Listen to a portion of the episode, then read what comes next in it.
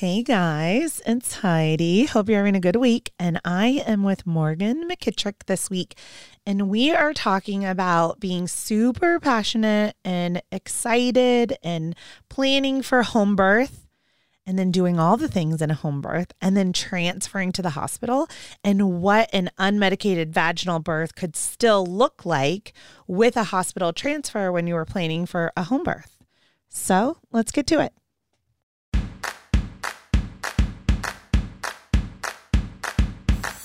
What does a contraction feel like? How do I know if I'm in labor? And what does a day of labor look like? Wait, is this normal? Hey, I'm Heidi. My best friends call me Hides. I'm a certified birth doula, host of this podcast, and author of Birth Story, an interactive pregnancy guidebook. I have supported hundreds of women through their labor and deliveries, and I believe every one of them and you deserves a microphone and a stage. So here we are. Listen each week to get answers to these tough questions. Birth Story, where we talk about pregnancy, labor, deliveries, where we tell our stories and share our feelings. And of course, chat about our favorite baby products and motherhood.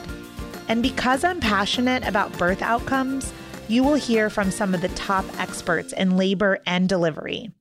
Whether you are pregnant, trying desperately to get pregnant, or you just love a good birth story, I hope you will stick around and be part of this birth story family. Okay, just a little something before we get started today, and that is what happens if you don't take Birth Story Academy? So, like, let's say you're pregnant. That's why you're listening to the Birth Story podcast and you're preparing for a hospital birth that's upcoming. And of course, this podcast gives you tons of free information, right? But, like, do you really understand the stages of labor? How to know when you're in labor? What if you have to have an induction? What about a cesarean section? What about all of the decisions that you have to make once you get to the hospital? So you get there and then they put you in triage. Birth Story Academy walks you through all the things that happen, like that rapid fire with like monitoring and blood work and questions and IV ports. And do you want an epidural? I don't know. Do you? In Birth Story Academy, we literally break down all of those decisions pros, cons, risks, benefits, intuition.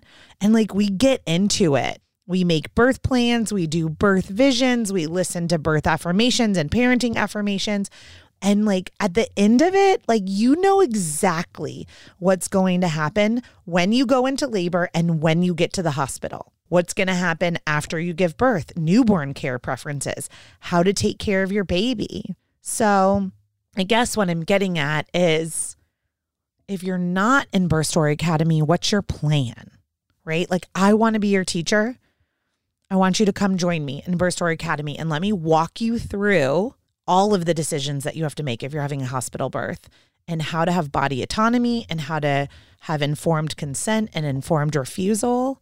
Like, I'm going to teach you and your partner, if you have one, everything that you need to know about birthing in a hospital so that you can walk in that door with some swagger, with some confidence, like wash that anxiety away because you learned everything you needed to learn in Birth Story Academy and you are ready to crush that birth, right? Okay, let's do it. And let's get to this episode. Hey, Morgan, welcome to the Birth Story Podcast. Hello, hello. I'm so happy that you reached out because I love, love talking about and interviewing people on home births. And in the intro, I know, like, spoiler alert, we, there was a transfer, but I want to talk all about like everything leading up, like the the big part of your process that was home birth. So thanks for being here. Thanks for having me. I'm pumped. Where are you? Where are you? Where are you? Where are you coming to me from? I'm in Texas. I hope my accent doesn't come through. Just a smaller town here in Texas, though. I'm currently like obsessed with the Texas accent. And I didn't know this about myself, but I decided to listen to Jessica Simpson's autobiography. okay. It's so good. Well, now I know what I'm doing this weekend. Oh, well, it's like 14 hours long, so it takes a while, but it is so good. I mean, I like laughed, I cried, and I like really like by the end of it, I was like, this Texas accent is like my favorite accent. So I hope that makes me out. feel way better. yeah, I'm like, I hope it comes out. It's way better than a North Carolina accent, I think, after listening to 14 hours of Jessica Simpson. So, oh, I can't imagine. um, so when you wrote in, you said there was this one line that just like got me, and it said that you had been comfortable with and planning a home birth like in your mind since you were 18 years old. So, like, how? Well, how'd that come about? Yeah, so I didn't really even know home birth existed until high school. It was later in high school. I actually went to high school with who was eventually my doula. And so No she, right? So she was a year below me, and she would always post these things on social media about home birth, about birth, about babies. And I was like, you are just the local weirdo until I also turned into the local weirdo. Yeah, we call them birth nerds. That's know? what we'll go with. yes. yes. So she would always talk about birth, and um, that's how I kind of dove in. And I went down the wee woo wee wah train, which is the hippie train. And here I am years later at 24.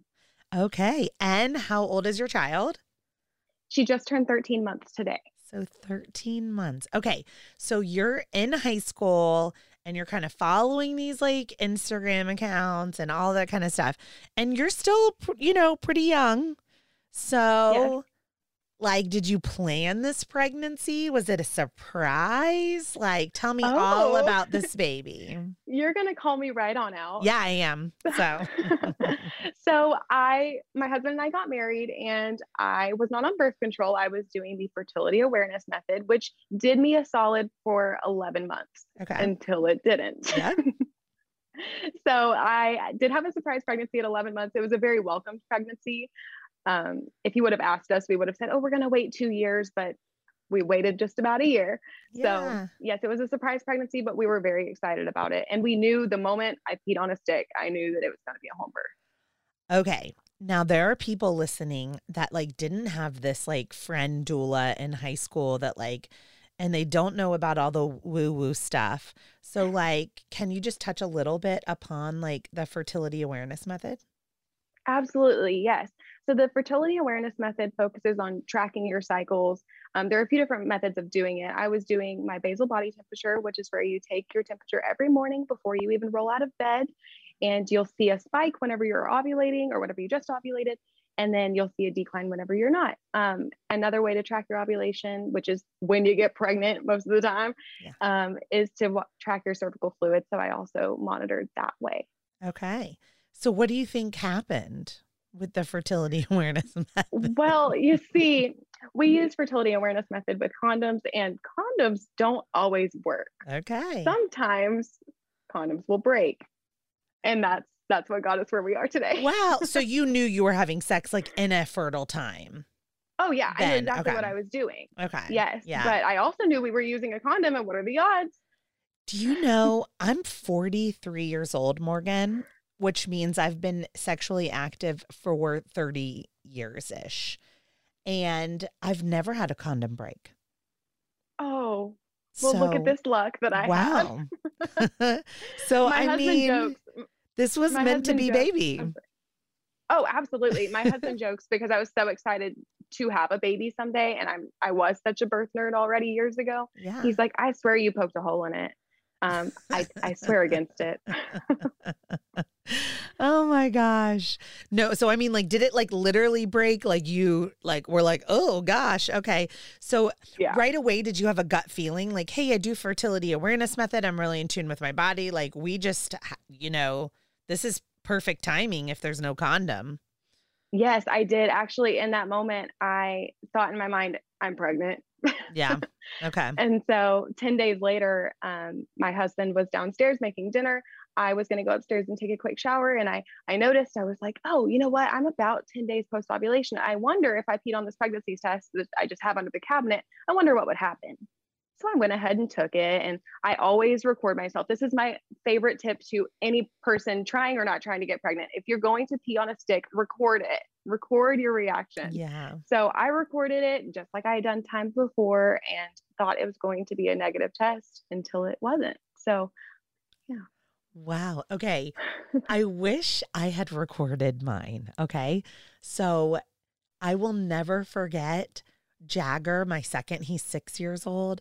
And when I took the test, I t- was like so certain, and I was at work, and I was like, oh, you know what? My husband was like, oh, I know. He was at this like meeting or something like all day, right? Like, where like I couldn't get a hold of him. So I called my best friend, Tara, and I was like, listen, I'm just going to need you to be on the phone with me, like, just in case and I was like talking to her on the phone, and it like I, you could just see the faintest line, and I just started freaking out. I'm like, I was in a car at work. I was like, this is. I gotta go home. like, I gotta go home and take a I nap. know. I gotta go home and sit on the couch. Yeah. at the time, I was in outside sales, like selling pharmaceuticals, and I was like, I am Mhm. done here, you know. So You can't put on your game face after that. Right, exactly. So, um, give me one second. Let me put a marker on here. Um, hey, mom, I'm in the middle of a podcast recording. Okay, bye. Okay, bye. Bye. My mom. I might even keep that in. My mom just called me to tell me to remind me to to water the garden. mom is still in charge at I how, know, man. 43 years old. I'm like, I'm an adult, mom. They're my plans. Got Oh, this. You know, I've got this. But anyway, I think that's great advice to go ahead and record yourself. I because I kind of wish I had like it was such a surprising reaction. And then later I had to tell my husband, and then I had to tell him that he wasn't the first person. that I Oh no. you know what? My Um, husband wasn't the first person I told either, so we're in this together. So are you gonna let me share said video on my Instagram? Do you sure, have Let's it? do that. Of Yeah. course, I have it. Okay. Yes. I was like, that would be really fun. I would love to share it when we publish this episode. You guys go over to birth.story.academy. I've changed my Instagram now because apparently I don't know my identity as a as an influencer. So on Birth Story Podcast, you find at Birth Story Academy on Instagram. And um, we'll post it. Morgan, that'll be fun. Sounds So- good. Okay, so you're in this small town. Like you said, like even people that are down the road are like, I don't know where this small town is in Texas. so where is the where is the closest hospital? Yeah. So there's a hospital um 0.2 miles from my house, but Oh, whenever I got pregnant, said hospital did not have an L and D department. oh, okay. So, So where the was close- the closest L and D? Exactly. Closest L and D was an hour away from me. I had two options, both an hour away in different directions. Okay, and an hour away is not close. So you knew, like, I want to have a home birth. Okay, I know nothing about home birthing in Texas. Is it legal? Mm-hmm. Awesome. And like, are the midwives like easily accessible to find? Um, it's so so. Um, in my area, I had I think two options that would that would travel to me. Um, luckily they were both down the road, both of my options. Um, I think in the bigger cities you have a lot more luck, Okay. but in these smaller towns, not so much. Okay. So did you hire your doula first? That was the doula friend? Yes, I texted my doula um, as soon as I found out I was pregnant and said, "Guess what?" And she said, "Pregnant." Yes, let's do it. Okay. Now, had she worked with these other two local midwives? no, she had not. Okay. Actually. So this was going to Yes, be I- a new experience for her too. Very Yes. cool. Okay. Now, did you interview both of them? I chose not to interview the doula just because I had known her for years. I did um, schedule two appointments with midwives. So Okay. the two options that I had, yes. Okay. Um, I scheduled one appointment with the midwives that I ended up choosing, and then the very next day, I had another appointment. But whenever I interviewed the first set of midwives, my husband and I looked at one another, and we had previously said we're not going to make a decision in the meeting. But we knew. We looked at each Yeah. other, we looked at them, and we said, "You're our midwives." Yeah, you do just know, right? I'm in an Mhm. interview all or interviews all the time with like potential clients and they'll they'll say like, "Oh, Heidi, you're like the first person we're interviewing." And I'm like, "Okay, great." And then at the end of it, they're like, "I guess we're going to cancel all of the other interviews." with the other yes. doulas. And I'm like, mm, yeah, because we're like, we're really getting along here. Like we're meshing, yeah. you know? Yeah. Um, okay. So talk to me about the midwifery model of care in Texas. So you've just now found out you're pregnant, you've got a doula, you've now decided on the midwife. And what does it look like or feel like to have um, this kind of care? Yeah, so the midwifery model of care is primarily based around informed choice, informed consent, whatever you want to call it. Um, it's a lot more easily accessible in the midwifery model than it is in the hospital model with my very little bit of experience. Um, and with home birth midwives, we have a couple of options. Um, some home birth midwives will have their prenatals and all of their appointments in a separate office, and others will have them in your home.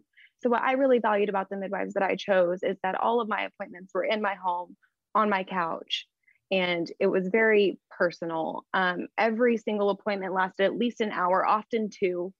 Um, I mean, we were we got we became such great friends that we got each other Christmas presents, and I still see them once a week, and they hold my baby once a week when we hang out. Yeah. Um, and so it's all about that connection, and it really felt more like a friendship than a doctor-patient relationship.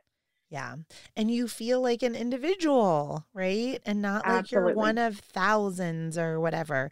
I love, love going to my home birth clients' prenatal appointments at their homes, like with their midwives. And like, I don't have a job to do, you know, I'm just there, like, just to kind of build the energy and the connection. And like, but I love it. I think there's just like nothing greater than like having a cup of tea, like on your couch and listening to the heartbeat with the Doppler.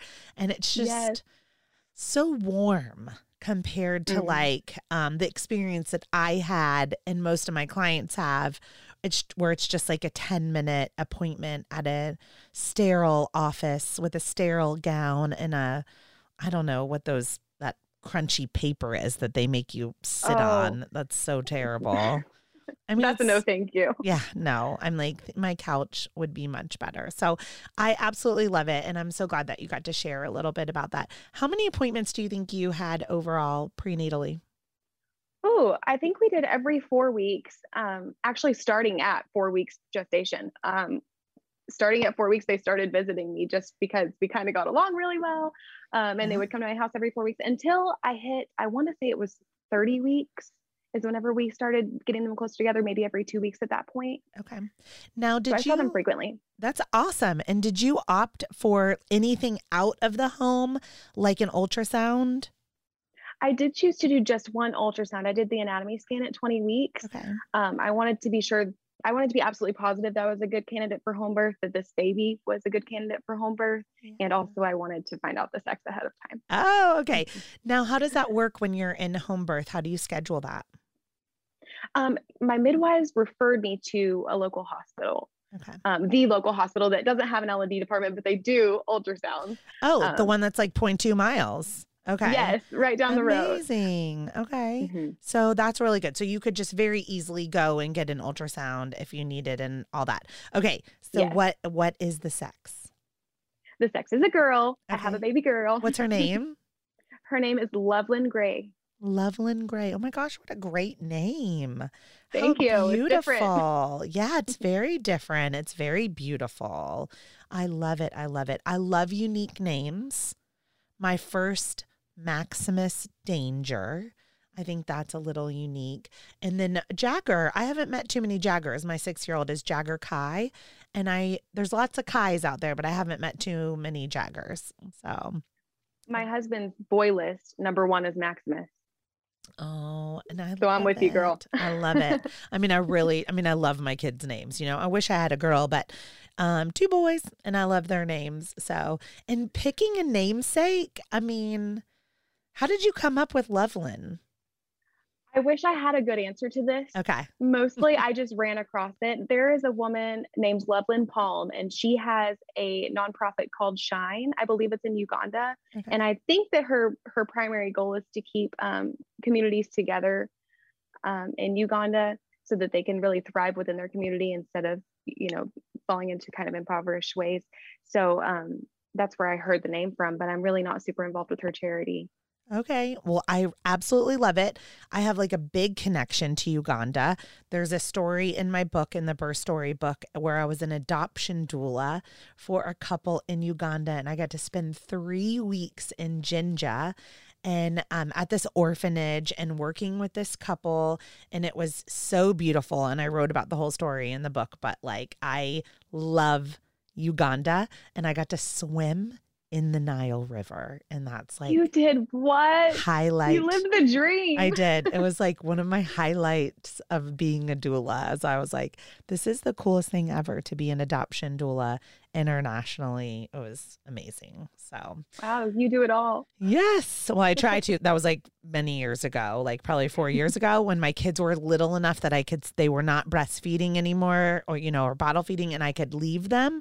So, um, well, I am excited to know like the number one question we always get is like, hey, Heidi, I'm so nervous. I'm so anxious. I'm feeling all these things in my body. Like, how am I going to know that I'm in labor?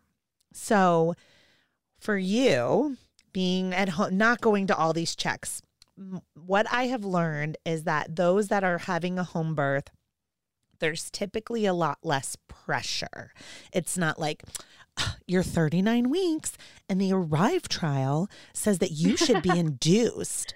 If you want to reduce your chances of a cesarean section i like can't oh. even say it like without you know without just laughing so hard. So in your experience like what did the end of your pregnancy feel like in midwifery care and how did you know you were in labor?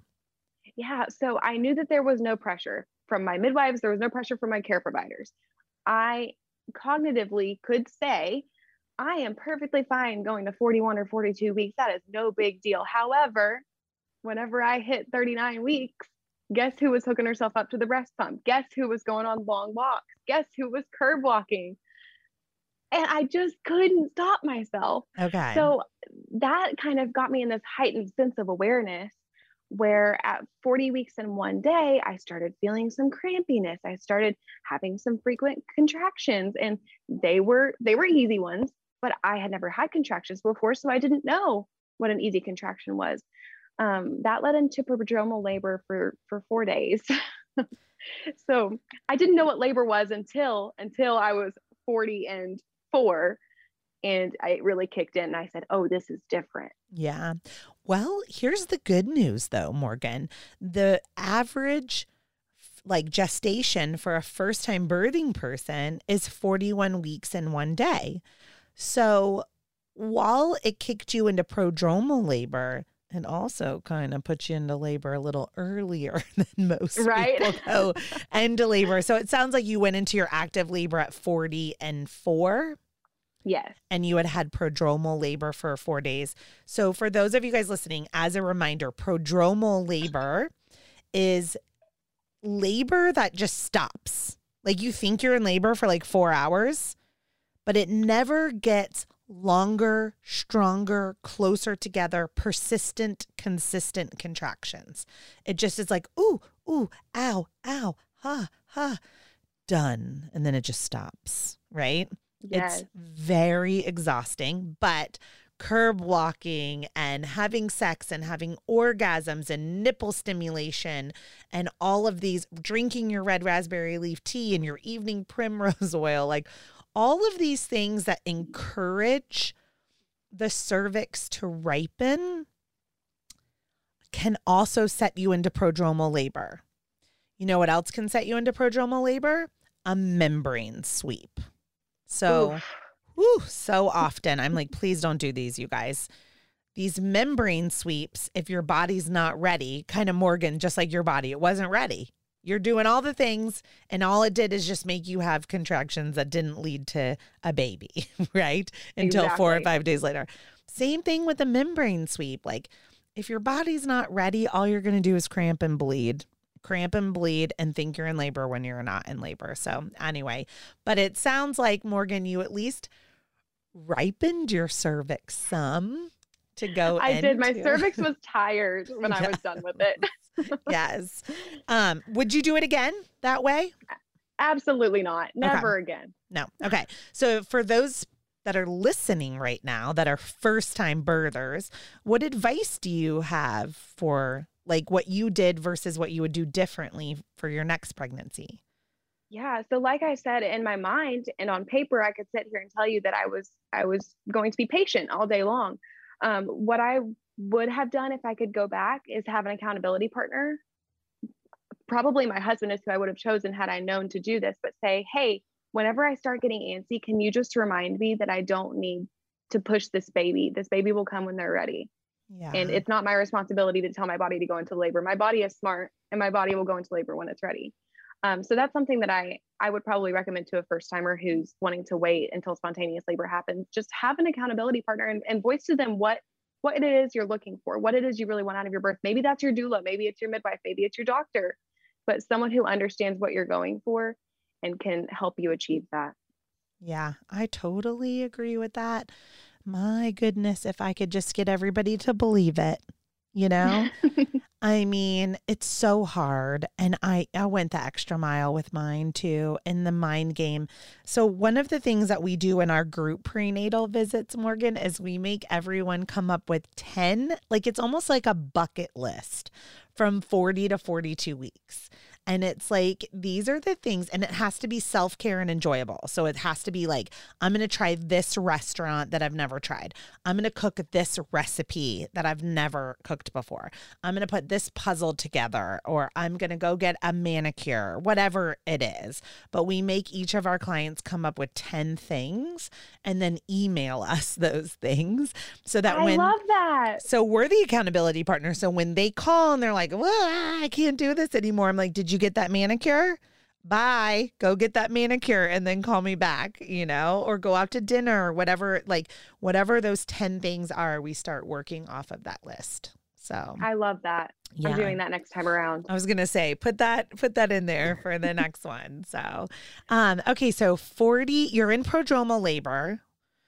What does that feel like compared to knowing you were in active labor at 40 weeks and four days? Can you share the differences in your body? Yeah, I mean, I could still go about my normal day. I could still go to the grocery store. Yes, I would pause. I'd be bending over to grab apples and then I'd pause, get through a contraction, and then I could keep doing what I was doing. I could still go for a long walk and come back home and be okay. Mm-hmm. I could still eat and drink normally without feeling these big shifts in my body that all changed on that fifth day, you know, the end of the fourth day, whenever it, it turned active. I couldn't do those things anymore. Okay. So, how did it, t- like, what was the turn? Like, when you felt the shift, what time of day was that? Well, I cried my eyes out at 40 and four. My midwives came over because I told them I'm having this prodromal labor. It's driving me nuts. And they just came over to kind of reassure me, which is amazing. That's the home birth model of care right there in front of your face. They came to my house to reassure me, hug me, let me cry. And then they left me with homemade eggplant parm. And they said, Oh, yeah. I know. They said, why don't you take a Benadryl or have a half a glass of red wine, do whatever you, whatever will relax you and go to sleep. And I really came to terms with things. And I chose not to take a Benadryl. Um, I did have half a glass of red wine. That was a treat at 40 and 4. Mm-hmm. Um, but then I really just let go for the first time in so long. And, and I went to sleep. And then I woke up three hours later and I, I immediately got on hands and knees in the bed. And then I thought, you know what? I'm going to go to the bathroom because I kind of felt something going on in the nether regions. Okay. And it was my mucus plug. Wow. Okay. Did you take a picture of it and send it to your midwife? I did not send the picture, but I have the picture and I have shared it with friends. Got it.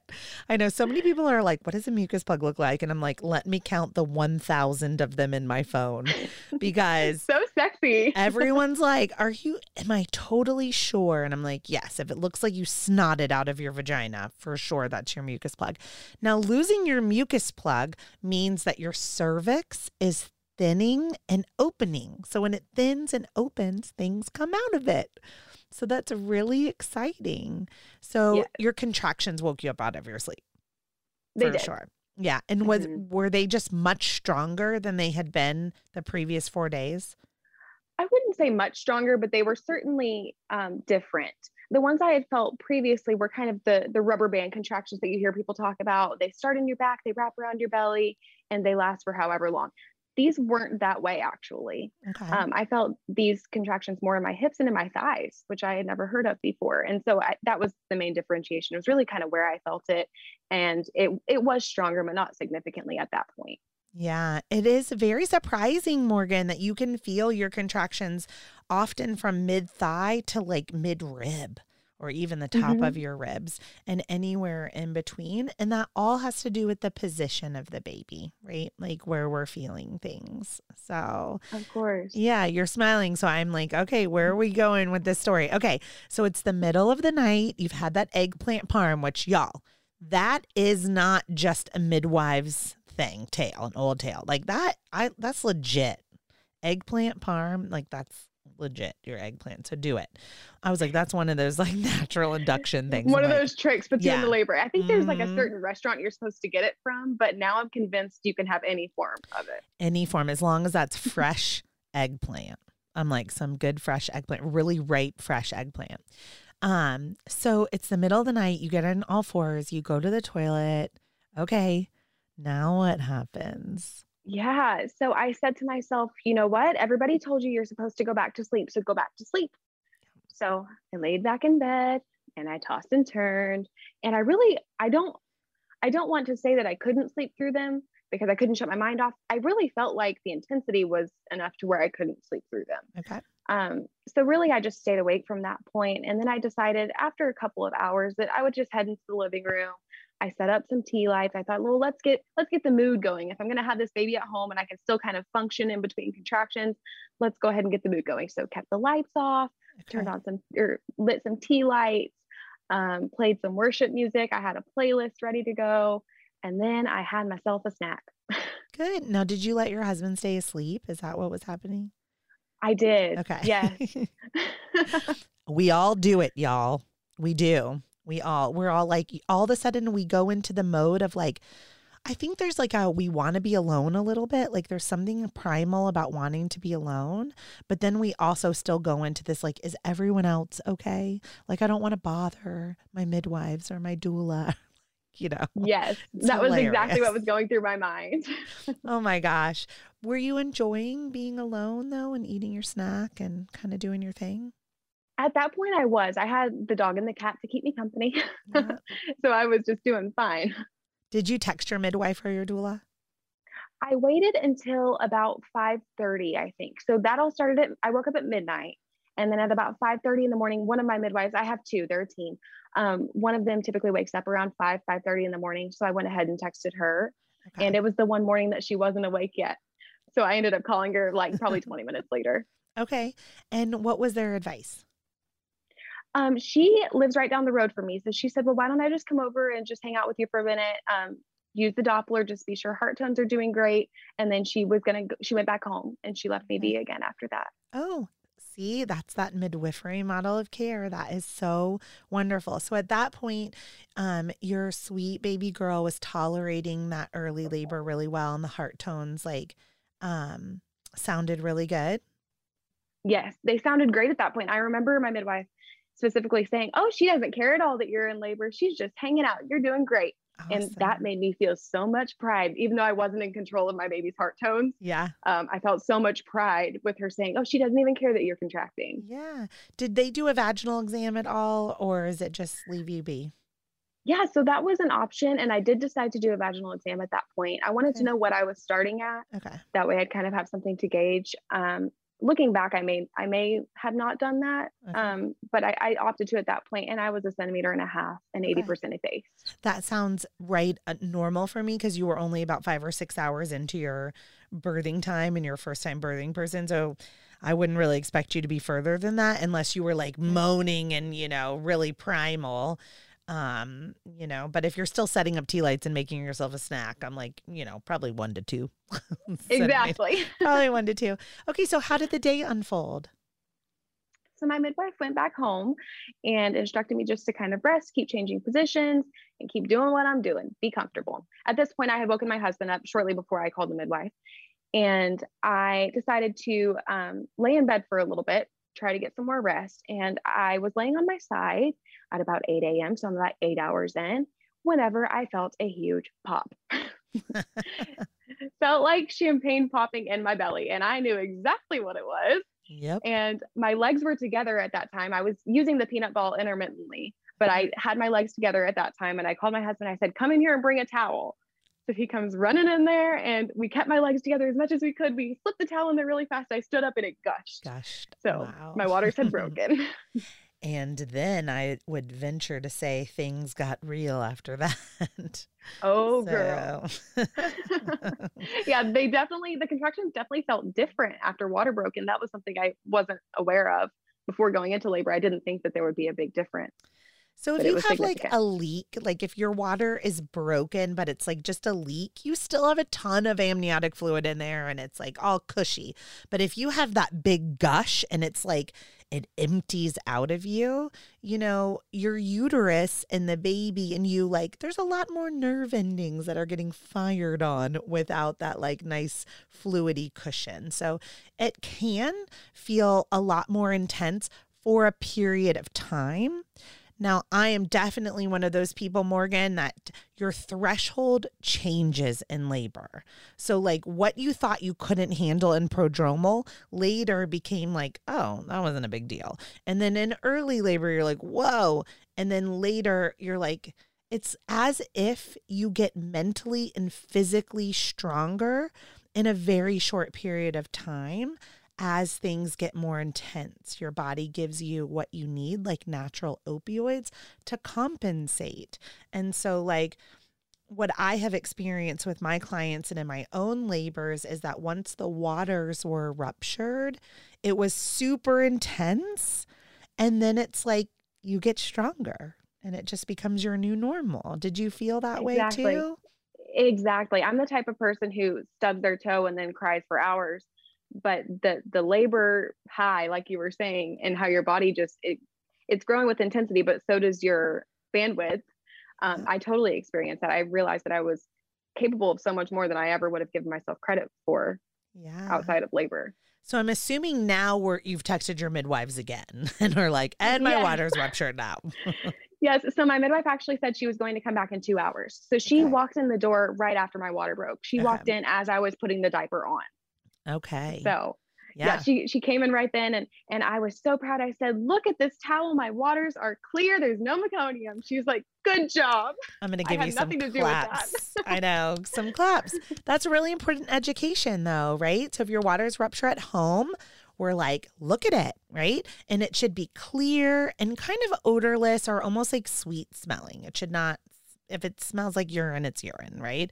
If it's, it just smells kind of sweet. I don't know. And it might be like grapefruit tinged or p- like a pinky, orangey, like almost bloody color. But if there's anything that's green, brown, yellow, that's more like, you know, we say meconium happens, especially if you're post state. So you didn't have any signs of meconium. Right. Boom. Because if you did, does that mean a hospital transfer for you with those midwives? Or if you Not with my midwives. Um, I know with some midwi- midwives, the simple sight of meconium would mean a hospital transfer. With mine, it would only mean that if we saw any any other reason, if Doppler readings changed, if baby seemed to not be tolerating things well, then that would that would result in transfer. Okay, awesome. That's about the way that we do it here in my city in North Carolina, Okay, where home birth is underground. So dumb. that's so, a shame. So dumb. But at the birth center here, everyone wears a shirt that says meconium happens. So My and midwife has one of those shirts. I love it. It makes me so happy. I'm like, okay. So everything's clear. Your midwife comes back over and kind of what's the game plan? Um, I don't quite remember things at this point. I, I remember her saying, um, maybe still, I know she's used the Doppler again. Now both of my midwives came over. This was both of them, and my doula showed up shortly after, I have to say. So they used the Doppler again. I remember her saying again, baby sounds great. You're doing awesome. And then I think that I think everyone stayed at that point. I think everyone hung out in the living room. I hung out in the living room with them and I sat on the ball, the birth ball. I sat on the birth stool. I was just kind of changing positions and we'd have conversation. And then if a contraction came, they could see it on my face and all conversation stopped. Yeah. And I didn't have to tell anyone to do that. Yeah. Somebody would be in the middle of a sentence they'd see my face change and the whole room fell silent. And I thought that was the most beautiful thing. Mm-hmm. We're really good at that. And you want to know who's not really good at that often is the partners sometimes like don't know the cue. And that's not something we can teach in advance. So, like very early on in birthing times, I use the one two method one alerts everyone in the room that the contraction is starting and two alerts everyone in the room that it is ended. So if that's a good, good little tip. You were in a home birth experience where everyone kind of knew but sometimes in the hospital like they're busy or they haven't been laboring with you for a long time and they walk in and i'm like dude she's in the middle of a contraction. So yes. um, for anyone listening that is doing hospital birth or their partner is really confused that's a good system for communication because, like Morgan just said, I don't remember a lot, you know, but if you can remember to say one and two, it can be helpful. So you didn't remember yeah. a lot, Morgan, because you were in active labor. I think you're right. I yes. think that's when it happens. Yes. And that's really all we did for the next four hours. Um, I mean, I moved around. I sat on the toilet quite a bit um, backwards. Oh my goodness. So I don't remember who suggested it to me, but um, it was suggested to me to sit backwards on the toilet, put a pillow on the tank of the toilet, and lay my head down and take a nap. So I did a lot of that. Maybe that's why I don't remember what happened. Oh my gosh, that is the best labor position ever. I mean, it is magical, magical, magical. So, and we call the toilet dilation station. I mean, we are trained, our brain is trained to relax our pelvic floor on the toilet. We've been doing it, I don't know, several, two times a day for our whole lives, essentially, since we've been out of diapers. And so being on that toilet is amazing. And yeah, get on backwards and get all the pillows and blankets and just take a nap. That's such you good know, advice. The sweetest part is my husband followed me with the lights, with the tea lights. I was sitting on the toilet with my head down, and he comes walking in there quietly like a mouse and sets down tea lights all over the floor. So I'd still have my lights. I was like, You're such a good home birth husband. such a good home birth husband. And you know what being backwards on the toilet allows? It allows your back and your sacrum and your hips to be exposed to your birth team though too so that people can massage you and put pressure yes. on you. You don't remember this, but your doula was probably doing a lot of physical touch with you at that point. I bet you she was. yes. Especially if you were backwards on the toilet. Um, now, did you have a birth tub? Were you planning to like give birth in the water? I was, yes. And I didn't have a separate birth tub. Whenever we built this house, my husband is a home builder. I said, I have one requirement for this house that we're building. My bathtub has to be big enough to birth a baby in. That's the only requirement. Okay. So we have a large tub and that's where I was going to have my baby. beautiful. Beautiful. With and I would say with two if I was building a house, it would have to have two hot water tanks so that it could Great keep point. so I'm like so it could keep the like I could take as many baths or showers as I wanted in labor and keep the water hot. That would be the only thing yes. I would, I would add. Very important step two. yes, to to home birth, home building uh, plans. Um, so I know you had to transfer to the hospital. So when like what happened? It sounds like you were doing great and you were like really rocking your home birth. So like at what point did something change? So about 12 hours in, so at this point it's noon. Um, I didn't know this, but my baby's heart tone started decelerating. Okay. And my midwives, they would use the Doppler every couple of contractions. Well, I noticed that they did start checking with the Doppler more frequently, but I didn't think anything of it. Um, and so then both of my midwives stepped out of the room actually while I was laboring. And I didn't know where they went. So I looked at my doula and I said, Hey, where did my midwives go? And she said, Oh, they just went outside to have a quick conversation. I thought, Okay, great. Just kept doing what I was doing. I was having the time of my life. This was the birth that I had dreamed of. I was again, I was only 12 hours in, but I was just so happy and honestly in like la la land mm-hmm. and just going through the motions. And then my midwives walked back into the room. I'm sitting on my bed at this point. I think I was on hands and knees. And they both sat on my bed and they looked at me with this face that I hadn't seen before. And they looked at each other. And then one of them looked at me and said, Your baby's having some significant heart tone decelerations. And I looked at them and I said, okay. They're like, so we're going to try some different positions. And we tried different positions. They're like, you already tried. And then we waited a couple minutes and they're like, well, we've already been trying a bunch of positions and, and we're still not seeing changes in these decelerations. I said, okay, so how dramatic are the decelerations? And typically during a contraction, my baby was around 120, 140. At this point, she was around 70, 80, 90. Okay. Yeah, that's pretty low. But she would bounce right back up as soon as the contraction was over. Exactly. Contractions okay. would end and she'd go right back to normal. Okay. Did they check um, your cervix to make sure you just weren't 10 centimeters and ready to push? Yes. Yes. Okay. Um, but it hadn't hit me at that point. So they're still telling me, well, your baby's heart tones are decelerating. It's about 70, 80. And I'm still looking at them like, okay, and like, let's just get, can you stop talking to me now? I'm laboring here. Yeah. Um, and they said, so we need to transfer. And that's when I came back into my body. Mm. That's when I realized, oh, and they said, well, let's check your cervix. Let's see, or they offered to check my cervix. They said, let's see where you're at because if you're eight, nine, 10 centimeters, we can probably do this here. Yeah. Um, and they also said if we had an L and D department down the road, we would keep doing this here. Yeah. We would give some IV fluids. We would keep changing positions if we could go right down the road to a hospital. But our closest hospital was an hour away. We yeah. couldn't stay at these decelerations for a long period of time because if something changed, we still had an hour before we got to support. Yeah. That was really um, responsible and conservative and responsible of them, you know? So what where was your cervix? I want to say I was at three and a half centimeters at that point. I couldn't tell you effacement. Okay. I hadn't progressed a whole ton. Okay. Yeah, I'd be very concerned too if I was your midwife or, and or doula in the room. That must have been heartbreaking for you, Morgan. I'm so sorry. Yes, I got thank you. I got very angry. that was my first reaction. Instead of the sad heartbreak that I would have expected, I turned into a raging bitch, is what I did. I jumped up off the bed and I started storming around my house.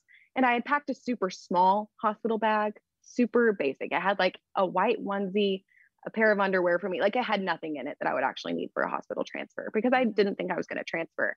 So I jumped up, I'm storming around, I'm cussing up a storm. This is stupid. I did everything right. I went to the chiropractor, I got the massages, I did the I did all the positioning, I did yeah. spinning babies for four weeks. Why is this happening to me? And my birth team and my husband just followed me around, picking up the things that I was throwing because the things I was throwing, I wanted to go into my hospital transfer bag. Yeah. And they just walked behind me and they just gave me so much grace, even though I was not being graceful. Yeah. In that moment. I don't think anyone would. I'm just so sorry because the one thing that I have learned over 18 years of being a doula is that birth is just so unpredictable and that we, you know, we plan. And the lesson that we're taught over and over again as parents is that we're just really not in control of much. And that sucks. That's not a great mm-hmm. feeling. Like we as humans, like we want to control everything and know that we have a hand in it. And I, you know, always say we can have preferences, but at the end of the day, our babies are the keepers of all of the knowledge. Like she knew exactly where her umbilical cord was, she knew where her placenta was, like she knew what position she was in, she knew what she needed, you know? Mm-hmm. She had a reason for everything that she was doing in there, and I just wasn't in in the loop.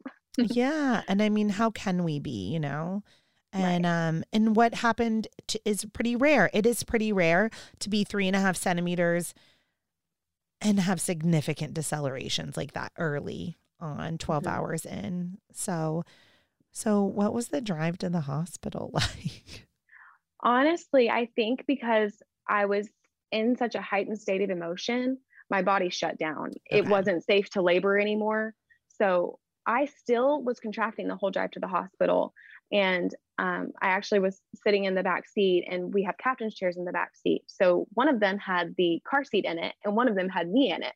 My midwife was sitting in the the front passenger seat, and during contraction, she would reach back with her Doppler and she would check my belly and make sure that heart tones weren't decelerating too much, because mm-hmm. in that case, we would have to pull over and call emergency support. But um, it wasn't it wasn't the car tractions that everyone talks about yeah the terrible drive where you're stuck in the car with your like i kept my seatbelt on the whole time um, because the contractions really started feeling like early labor again Morgan, mammalian birthing is like such a thing. I just interviewed someone on the podcast.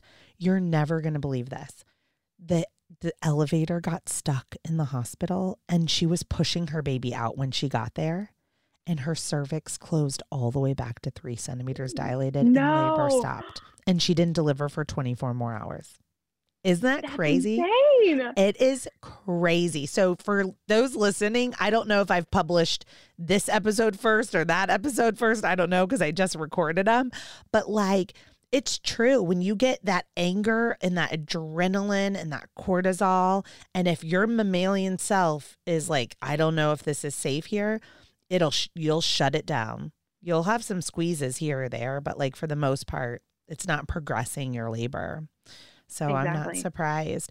Okay, so you get to the hospital and is it well is it welcoming? Like are they like understanding of home birth transfer and like how are they treating you?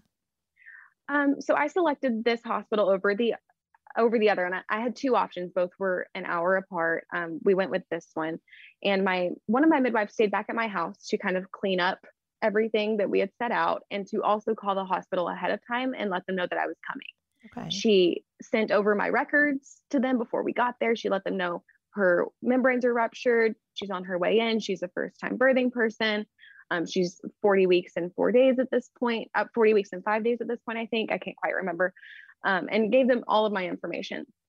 Now, because of COVID, I could only have two people come in with me. So I chose my husband and then another one of my, the other one of my midwives, just kind of by default. That's how it worked out because we all piled in the car that way. Yeah. And we walked in together. Um, I remember being very frustrated with the front desk person. My midwife went up to him to say, Okay, this is the person we called ahead. Here's her name. You already have her files. And he looked at me and he said, Are you in labor? And I just cringed. I'm laying over his counter, swaying my hips back and forth. Are you in labor? I said, Yes, I'm in labor. Yes, I'm in labor and I need to get a monitor on my belly to make sure my baby's okay. Please, yes. And then I had to spell my last name a million times, even though my driver's license was in his hand. It was it was a frustrating situation. And of course, my midwife intervened as much as she could while my husband was out parking the car. But there's only so much you can do in that situation. Yeah. Well, so aside from the front desk person, did they make you Mhm. go to triage or did they put you straight away into a room? They brought me straight away into a room, thank goodness. Oh my god, that's advocacy based on your midwife. So that's amazing. Okay, Yes. and so did you get an obstetrician in the hospital or a midwife in the hospital? Because at this point, your midwife needs to to to to basically become a support person, not a medical provider, right? Yes. So at this point, she was acting as my doula, Okay, and I had an obstetrician who took over my care. okay, male or female? She was a female. Female. Okay, how'd you feel about that? I didn't even think twice about it. Okay, were I you don't. I don't know if I would have minded either way. Okay. Were you worried about your baby at all? Or were you just like, was your innate wisdom like, my baby's fine and I'm just pissed I'm at a hospital? Exactly. You just nailed it. That's exactly how I felt. Okay. I, birthing persons, in my experience, not only do they know if something's wrong with their baby, but they look weird. They look off. They look like something's wrong. Like we're so in mm. sync. So if I have a birthing person who's got heart decel, the baby's got heart decelerations, but the birthing person looks good, I am not a medical person, but I am way mm. less worried than when I see heart decelerations on a monitor and I'm looking at the birthing person and she looks or they look off, different, unique. You know what I mean? So Wow. it sounds like you knew I'm good. I feel good. I just feel like I'm in labor. This baby, if you hadn't, if they hadn't have told you there were decelerations, it sounds like you felt pretty normal and wouldn't have known. So, okay. Of course, yeah, business as usual. Yeah. Okay. So at this point, are you like, well, fuck it. I'll guess I'll just get an epidural, or were you like, um, I'm still gonna do this unmedicated?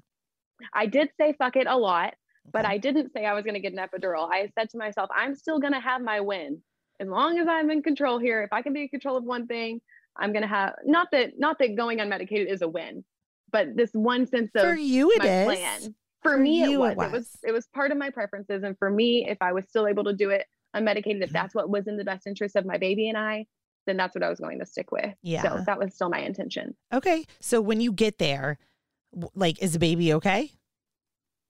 Um, it was significantly less of a deceleration. She was still decelerating, but not down to 70 like Okay. she had been. Okay. So I think that maybe being in the car had kind of shaken her around a little bit, changed the position a little bit. Yeah. Um, we don't, but there's no way to know exactly what was going on in there. It was probably cord compression because her waters had broken. Um, but it wasn't as significant as it was when we were at home. okay. Did they start IV fluids by any chance? I did opt for IV fluids and I told them exactly where to put it on me. I said, don't put it where it's going to, on my wrist, where it's going to interfere with me holding my baby when they come out. I said, you can put it in my arm. and so they put it there. And I wanted them to remove it as soon as I got a bag. That way I could still be mobile. And which what, what was amazing about this hospital was I knew I needed continual fetal monitoring at this point. So typically that would be the big band around your belly, right? we did that for uh, probably half an hour and then they had the the sticky pads that do continual monitoring wirelessly so i could Mhm. still move and I that was beautiful it. And they work with Bluetooth technology. In my area, they're called it's called the Monica or the Novii. I, there might be multiple brands. I'm not sure, and that different hospitals stock. But um, but yeah, always ask if the if a hospital has the Bluetooth um, wireless, portable, but it's but continuous fetal monitoring. So that's Yeah. awesome. And I asked about the IV fluids because often if we see like kind of a, a baby who's misbehaving or, you know, cord, sometimes everybody perks up a little bit with IV fluids. Like we think we're hydrating really well in labor, but sometimes we're just not because it's really hard work and it's really long. And so sometimes an, a bag of IV fluid can just really help a little bit. So i think it probably did because i was getting tired yeah. Okay. So about this time, I'm guessing it's like what around 2 p.m. just about i would think i totally lost track of time there was a clock in my room and i didn't look at it i don't think once until after the baby was out Yeah. I'm trying to like kind of go through your timeline. So I'm like in the drive to the hospital. So let's say it's Yes. like around 2 p.m. You've got a wireless monitor, you've got IV fluids. Um, are you able to get back into your mammalian state then and start laboring? the best I could, yes. Um, they wanted to check me. I did let them check me, um, which was my second or third check since my waters had ruptured. So I'm not certain that was the best choice, but that's what I chose to do. And at this point, I was four centimeters. Um, and then I just kept doing what I was doing at home. Um, I sat on the ball quite a bit with my body laying over the bed, resting. Um, I think I sat on the toilet for a while again. And then I did side to side on the bed with the peanut ball between my legs. I still tried to move positions as much as possible. Okay. And your midwife stayed with you the whole time? She did. Awesome. When did you feel like I need to push? Um, you know what? That feeling surprised me. That was probably at about 10 p.m. that I started feeling that way. Okay. Um, Right on time, just so you know, Morgan. 24 hours is the average length of labor for a first time birthing person. So 22 hours later at 10 p.m. is right on time, everybody. So, right. I'm like, I should have known this is how Yeah. this is going to go. I, I can say it on paper all day long, but whenever I felt it, I felt it. And so I'm sitting up on the birth ball and I had this blanket around me, a heated blanket. I was so cold in that hospital. And so I think that probably maybe slowed things down a little bit. I didn't feel warm, safe, comfortable. Um, but I had the blanket around me and I'm bouncing up and down on the ball as much as I could. Um, and then I started at the end of contractions going, ugh, ugh. And I was like, what on earth is that? And I looked up at my midwife and she, she locked eyes with me and she said, grunty, huh? Or something like that. I just remember it was like just a couple words. And I looked at her, I was like, yeah. And then she just gave me complete validation just by that gaze, knowing that she knew what was happening. I knew what was happening and she was trusting my body. yeah, it always starts with the grunt. You'll hear at the peak of contractions that, and then I'm like, Are you pushing? And every birthing person goes, I don't know. That's what they say. And then, like, within 30 minutes, they're like, and they're obviously pushing, you know? Um, yeah, I just with- couldn't make my body not do that. it's crazy. The fetal ejection reflex. It truly is a reflex. And when you feel it, sometimes when you're medicated, you feel it every now and then. For the most part, the epidural kind of numbs that feeling out. I've had a couple that it's happened on. But when you're unmedicated, it's so cool. Oh my God. It's so cool. How it long? felt very validating for sure. Yeah. So, how long did you push for, and what types of positions did you push in? at this point, um, I was probably about 23 hours in after I grunted for a little bit. Whenever I really decided, okay, let's let's focus and let's start pushing. I was really really tired. I actually slept through transition. So before I started feeling grunty, I was I slept through the beginning of transition. I guess I could say I was sitting upright on the bed sleeping between contractions. So mm-hmm. I was very tired to be sleeping during transition. Um, and so I chose to push on my back actually, which I swore up and down I wouldn't do. I was in lithotomy, I guess. My legs weren't completely spread wide open. My legs were a little closer into my shoulders. Um, but I pushed for a total of maybe an hour and a half, an hour 45. That's pretty good. Yeah. And that's normal. So, a first time birthing person, unmedicated, which you were, 30 minutes to two hours is normal. So, you were right in that range. Yeah. And this is the thing push where you feel comfortable. Some your body is so smart. Most like we if I chart out unmedicated birthing, most of my clients are in some kind of form of like a runner's lunge, like one leg up and like one knee down and like kind of um uh, off center, you know. Um we do cool things like putting your knees straight together and your ankles out and you know all that kind of stuff to open up your pelvis but like if i didn't give anyone direction they're usually in some kind of like a side kind of lunge kind of thingy but every now and then i have clients that are like i feel powerful on my back like i feel like i can grab my legs or my knees or be in happy baby and like really push you know Yes, I remember my arms being so sore the days following my birth because I was pushing so intensely, which I don't know if I would push that intensely ever again. Maybe next time I'll ease into a little more, but I was grabbing onto something. I don't know if it was the arms of the bed, my legs, I couldn't tell you what, but I felt really strong when I was on my back. Awesome. What did it feel like to feel her like emerging? Oh, amazing. Amazing um, I had the mirror up, so I got to kind of see her emerge too. But sister, that ring of fire, it has that name for a reason. Mm-hmm. and in that moment, whenever I was feeling the ring of fire, I said in my mind, "Oh, this is it. This is what the people talk about."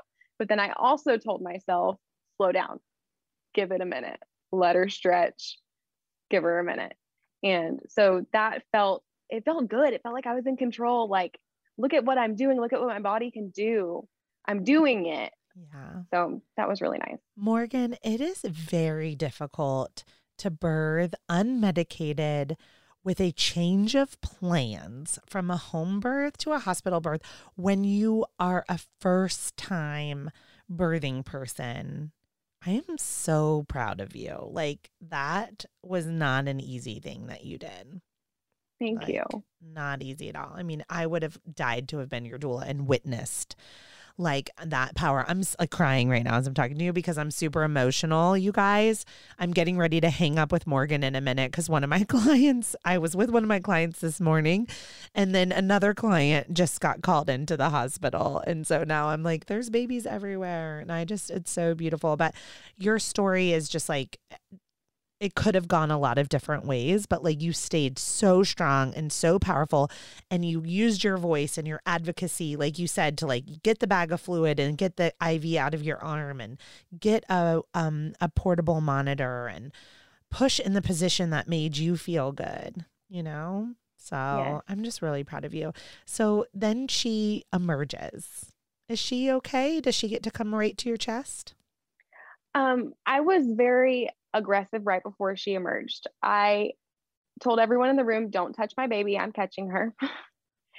and I also told everyone in the room, do not bulb her. I was talking about the bulb sunk, suctioning that I, have seen them do to babies. I said, don't do either of those things when she comes out. So I brought her straight to my chest and uh, she was nice and pink. She looked fine. Uh, she didn't cry uh, for a little bit. Yeah. And she was pretty mucusy, which is that was surprising considering how long she spent in my birth canal. Why was she so mucusy? Yeah. Um, but instinctively, I did something really gross, Heidi. Can I tell you? It, I'm not going to think it's gross at all. I'm a doula, so please go ahead and share. I would be surprised to see if you've seen this before. So instinctively, I put my mouth over her nose and mouth, and I sucked the fluid right out. and then I spit it on my shoulder. I love it. I have never seen it before. I've seen lots of things, but I I absolutely understand that. Like of course. And I would do it in a second if my if I felt like my child was like snotty and sucking and I didn't have anything. You, you it's like resuscitating your own baby. It's right. instinctual, you know. I wanted I didn't want the bulb. I felt like the bulb was aggressive the bulb is different than mom, yeah. right? In that instance, that's, that's just what felt right. Yeah. Um, it's really funny to look back on. Like, that's pretty gross. I wonder what everyone else in the room was looking at me, how they were looking at me in that moment. I don't think it's gross. I think it's super beautiful. I think it's really instinctual. And you helped her, right? Right after that, she probably let out a big old wail. You I don't remember exactly. I know she cried shortly after. yeah, you gave her everything that she needed. Was the hospital good and like letting your cord like stop pulsating and things like that? Yes. So that was something I also, or maybe my midwife, someone communicated to them that I wanted to delay the clamping. Um, we did that. And I actually ordered my hospital records after the fact because I was curious how long it was before my placenta was born. Mm-hmm. Um, it didn't feel like that long in the moment, but I remember them saying, "Oh, do you want some pitocin just to help your your um, placenta out?" And I was like, uh, "Maybe, but look, can we give it a little longer?" And then it came out. It was in a bowl. I think my baby, I think my baby was still attached to it at that point. And they said, "Okay, are you ready to cut it?" And I said, "No, not yet." For no reason other than I just wanted to say no, not yet. I didn't even look at it. Yeah. Um, I love it. You just wanted to use your voice. I guess so. Use it. Yeah. So we, um, my placenta was born after seven minutes. I'm convinced that there was probably some traction given that I don't remember. Seven um, minutes is pretty fast. yeah, especially so. for a first timer, and I don't remember pushing it at all. I think there was some some traction, but you know, it doesn't quite matter at this point. And I think that's probably around the same time it was cut and clamped. Yeah. Was there a nuchal cord or a wrap? Like, was there an obvious culprit for the decelerations at birth? No, there wasn't. There wasn't. Huh. So it must have just been literally fetal positioning uh, when your water ruptured and cord compression. And then as you continued to labor, and she's so smart and she navigated around her cord, like the compression, the decelerations probably got better and the cord compression got better, you know? Exactly. Yes. So, um, did you encapsulate your placenta? I did. I knew it. Yay. I'm a big fan. Yes. Those so. those placenta pills. Oh my goodness. I couldn't take them at nighttime because they would keep me up. They were like candy so I, helpful so helpful and it it is like a burst of um caffeine but without the jittery and like heart racing thing it was yes. almost like I was like, this is like ADHD medicine, you know, when I uh-huh. took it. It feels illegal. I'm like, should I be yes. doing this? It feels so good. And it does feel like I'm like, oh my gosh, I could do anything. I have so much energy. I'm like, I could do fold all the laundry and breastfeed the baby and do, I mean, it really gives you what you need to get through those yeah. first six weeks. It's like, it is incredible. So, um, and I'm so thankful that no pharmaceutical company can ever get their hands on people's placenta. so, yeah, don't touch it. No touching my placenta. Thank you. It is yours and yours alone for what you yes. wanted. So, well, Morgan, I'm so thankful for having you today and sharing your birth story. And I have a birth I'm going to run off to right now. But before I go, could you just share what your favorite baby product is? Yes. So my favorite baby product is not a baby product. It is putting your bed on the floor. Um, we're a breastfeeding family yeah. and a bed sharing family. And so the best thing that I have done is sleep with my baby with my bed on the floor so that if there were to be an accident, if she were to roll, we're already on the floor. So although it's not a product, that's a, that's the thing that's made the biggest difference in our parenting journey so far. I love it. What size do you have? A king size? Oh, a king, absolutely. Yeah. Okay. I was gonna say because you said you had animals too.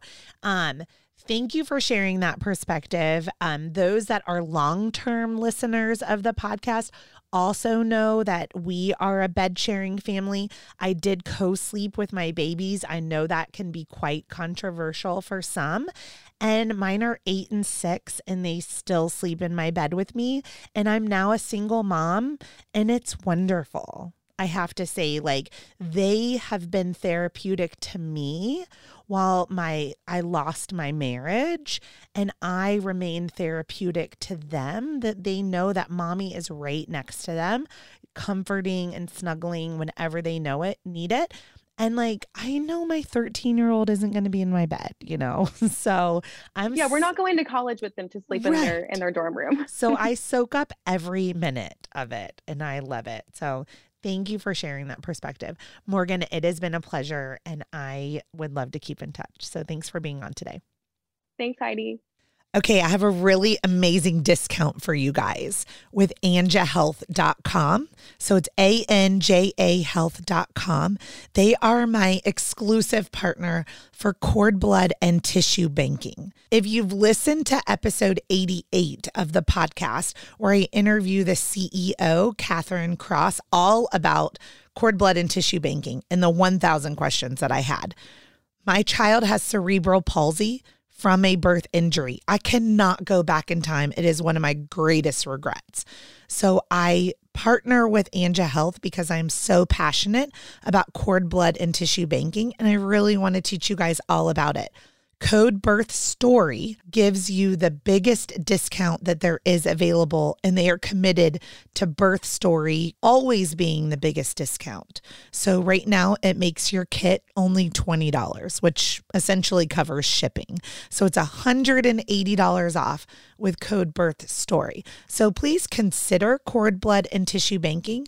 Look at anjahealth.com. Again, it's A N J A health.com com. And if you are going to bank your cord blood and tissue, then please use code birth story so you get the biggest and best discount that is available. Thank you for being part of the Birth Story family and listening to this episode. On Tuesdays every week are doula diaries, little snippets and tidbits from my week, along with some teaching and education. And then on Thursdays, we meet here for our birth stories and our expert speakers. So thank you for being here and listening to the podcast twice a week. And if you are left wanting more, like Heidi, I've listened to all the episodes, I've read your entire book, then I hope you will meet me in Birth Story Academy and let me be your online childbirth educator to prepare you for your hospital birth, no matter what that looks like. Thank you for listening to Birth Story. My goal is you will walk away from each episode with a clear picture of how labor and delivery might go, and that you will feel empowered by the end of your pregnancy to speak up, plan, and prepare for the birth you want, no matter what that looks like.